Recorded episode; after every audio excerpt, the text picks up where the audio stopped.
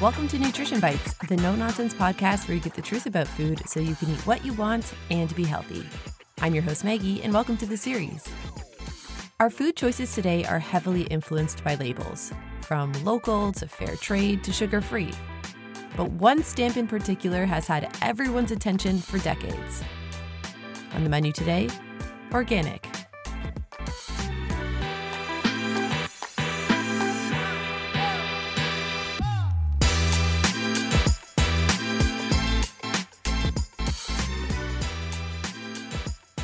Buying organic food was something I started doing in earnest when I lived in Denmark. Proportionally speaking, this tiny Scandinavian nation has the biggest organic market in the world, comprising roughly 13% of total food sold in the country. Now, to some, that may seem like a small number, but it's actually more than double the proportion of organic purchases in the US and quadruple that stat in Canada.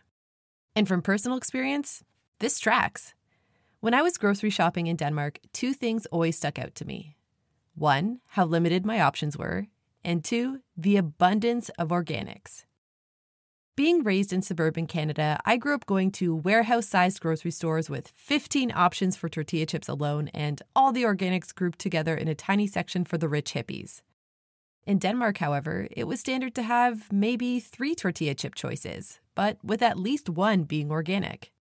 Not only is organic food more widely available, the cost is also reasonable, and consuming it is deeply ingrained within the culture. Organic milk is commonly provided in Danish schools, hospitals use organic ingredients for their inpatient meals, and organic restaurants are the rule, not the exception. So it's no surprise that soon after I landed, I adopted the organic habit and brought it with me when I eventually moved back to Canada. But while the availability of organic products here has really boomed, the cost is still a tough pill to swallow. The organic label can up the price of an item by up to 70%. And with rising food costs around the world, people, including myself, are reevaluating their purchases. Everyone's motivations for buying organic differs, and one of the most commonly listed ones is that it is healthier for you. But is this really true? Let's take some time to find out. Despite being a widely used word, the definition of organic isn't so simple. Now, generally speaking, it refers to specific agricultural practices farmers must follow that are more, shall we say, natural.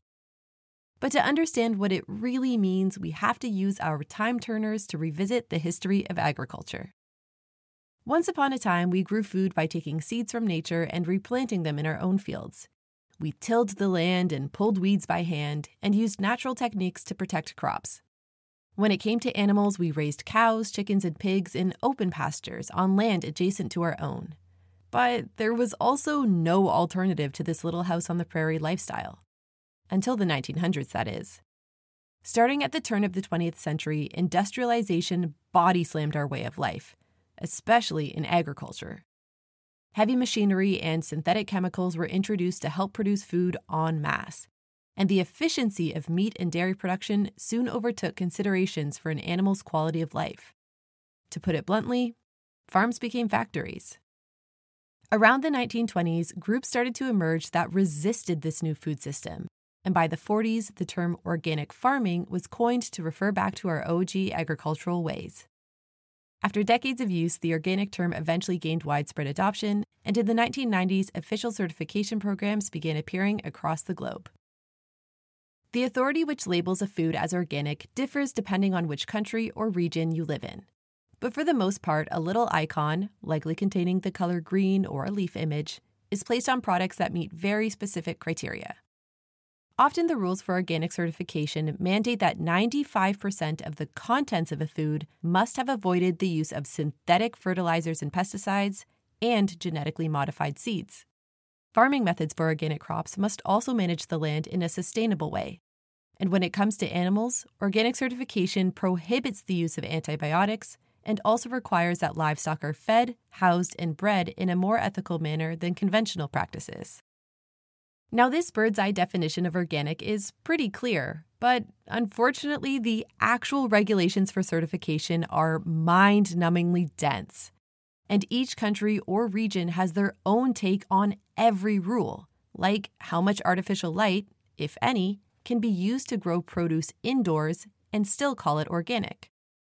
Or take, for example, a new rule brought about by COVID 19. If a pandemic or natural disaster disrupts the supply chain for organic feed, how many days can a farmer give his cows regular feed while still maintaining the organic certification for their milk? And without the legal counsel of Elle Woods present, I am not about to undertake a deep dive comparison on what organic means to every country. What's most important to know is that many countries share the same core principles when it comes to defining organic so much so that we even have equivalency arrangements between nations, which essentially state that two regions trust each other's certification process. So, if you're in Canada or the US and you spot an imported organic EU delicacy, like delectable Dutch stroopwafels, rest assured it's followed similar enough practices as your own organic label. And that's the beauty of the definition of organic in general. You can trust it. Unlike most of the meaningless food labels we see, like all natural or clean, organic is defined, certified, and regulated. But while there may be relief in knowing that purchasing organic actually means something, the question still remains Does it benefit our health? To start off answering this, we need to understand if there are any fundamental differences in the nutrition profile of organic versus conventionally grown food. Now, right off the bat, scientists agree that there is no variation in macronutrients between the two groups. However, small differences in micronutrients have been seen. Some studies show that organic milk has slightly higher omega 3 levels than conventional milk, and that organic beef can have less cholesterol than its standard counterpart. Finally, research has also shown that organic fruits and veggies tend to have more antioxidants than non organic produce. But before we crown organics king, you gotta know that these kinds of food comparisons are very complicated and flawed. The micronutrient levels in food can change as drastically as the public opinion of your city's football or hockey team. The specific species of plant or animal, soil composition of the land, and amount of sun or rain that season all influence the quantity of micronutrients in food. And all these factors may create differences between two apples sold in the same bushel. So it's difficult to confidently say that organic food will always have a better micronutrient profile than their conventional counterparts. And honestly, it doesn't even seem that researchers care that much about this, anyways. Instead, their focus tends to be on what organics do not contain. Remember that organic farming prohibits the use of synthetic pesticides, herbicides, and fertilizers on crops. So, unsurprisingly, organic produce has less pesticide residue on it than non organic fruits and veggies, around 30% less at that. Now, for those wondering why organic produce is not completely pesticide free, it's because organic farming does allow pesticides to be used, just not synthetic ones. And it's these synthetic chemicals that consumers and some scientists take issue with. Now, before the fear mongering alarm goes off, it is important to note that the pesticide residue found on our conventional food is well within the safe limits. But that's still not enough to stop the controversy regarding the health risks of chronic, low level dietary exposure to these synthetic chemicals. Let's use the global reaction to one of the world's most popular pesticides as a case study. Glyphosate is an incredibly effective weed killer, and in many countries, it is the number one pesticide in use. Also known as Roundup, this synthetic chemical is sold by GMO giant and corporate agricultural villain, Monsanto. In 2018, Monsanto was successfully sued by an American groundskeeper for causing his terminal cancer. This landmark lawsuit then opened up the floodgates to more than 13,000 similar cases against the company, and a laundry list of countries vowing to ban the use of this chemical. In addition to cancer, synthetic pesticides in general have been associated with disrupting our hormones, fertility, cognitive function, and neurological health. But so far, it's only really been linked with people in high exposure jobs, like those who work in agriculture, and as a consideration for those with vulnerable systems, like adults with chronic illnesses or pregnant women and children. Now, from a regulatory perspective, dietary intake of pesticides is not considered a health risk because the residue levels we are exposed to are so low. But at the same time, many pesticides are only banned retroactively when enough negative health impacts have been identified. So, is this where organic food can earn its Marvel superhero status? A few years back, an observational study aimed to answer that question. Researchers assessed the diets of nearly 70,000 French adults and subsequently checked in with them over the years to see how their health progressed. After the study was over, researchers discovered that consumption of more organic food was associated with a reduced risk of some cancers, postmenopausal breast cancer and lymphoma to be specific. But hold off on your applause. Hidden within the depths of the article, they also reported that eating a lot of organic food was negatively and positively associated with overall cancer risk. Now, if this was reported in a BuzzFeed article, the headline would probably read Eating organic gives you cancer. But that's not really truthful either. As confusing and backwards as this result may seem, it actually makes sense when you think about how people eat. Multiple studies have found that those who consume lots of organic food tend to also just eat more fruits and veggies in general, many of which will be conventionally grown with synthetic pesticides. Now, this mix and match diet of organic and conventional produce makes it really hard to isolate the effects of dietary pesticide exposure on our health. I mean, the only way around this is if you found a group of people who exclusively ate organic. Which, now that I think of it, perhaps the organic or die goop community could be of value here. But that's besides the point. Often, the outcomes of research in this field find the same association linked with high volumes of organic and conventional produce. Take, for example, a small study that evaluated American women trying to conceive.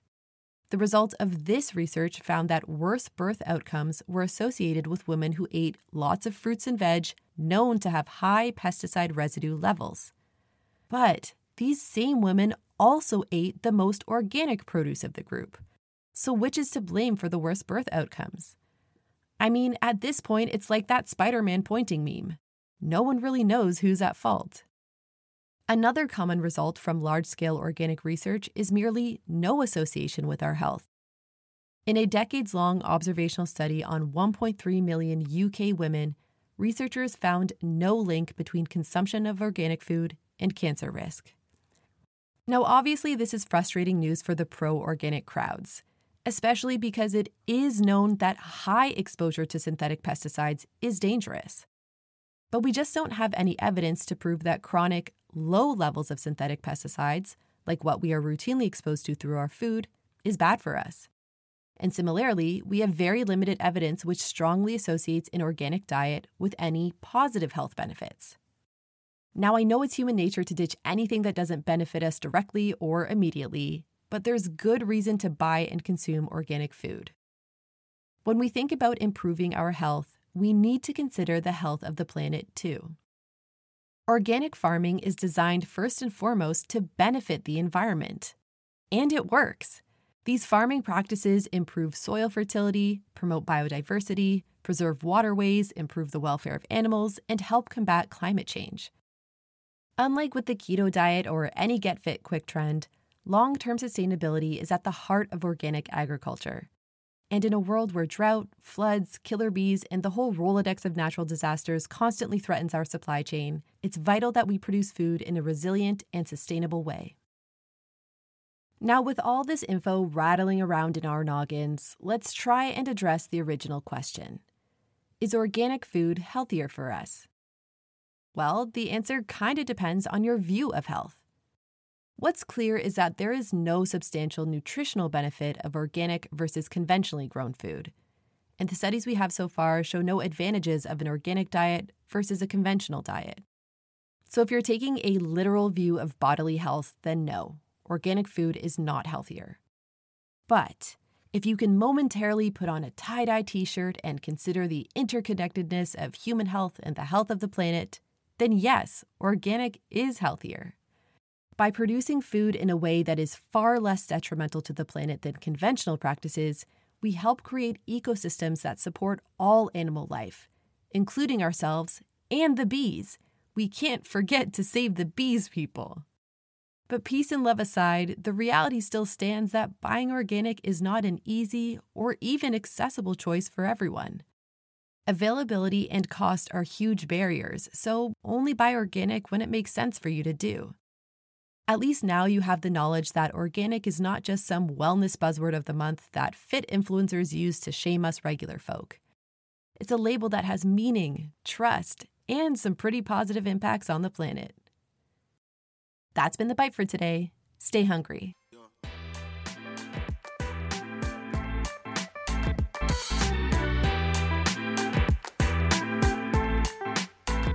Thanks for listening to Nutrition Bites. New episodes are released every other week. If you've enjoyed this episode, I'd love it if you subscribed and left a rating and review. Follow along on Instagram and TikTok at Nutrition Bites Podcast. Talk soon.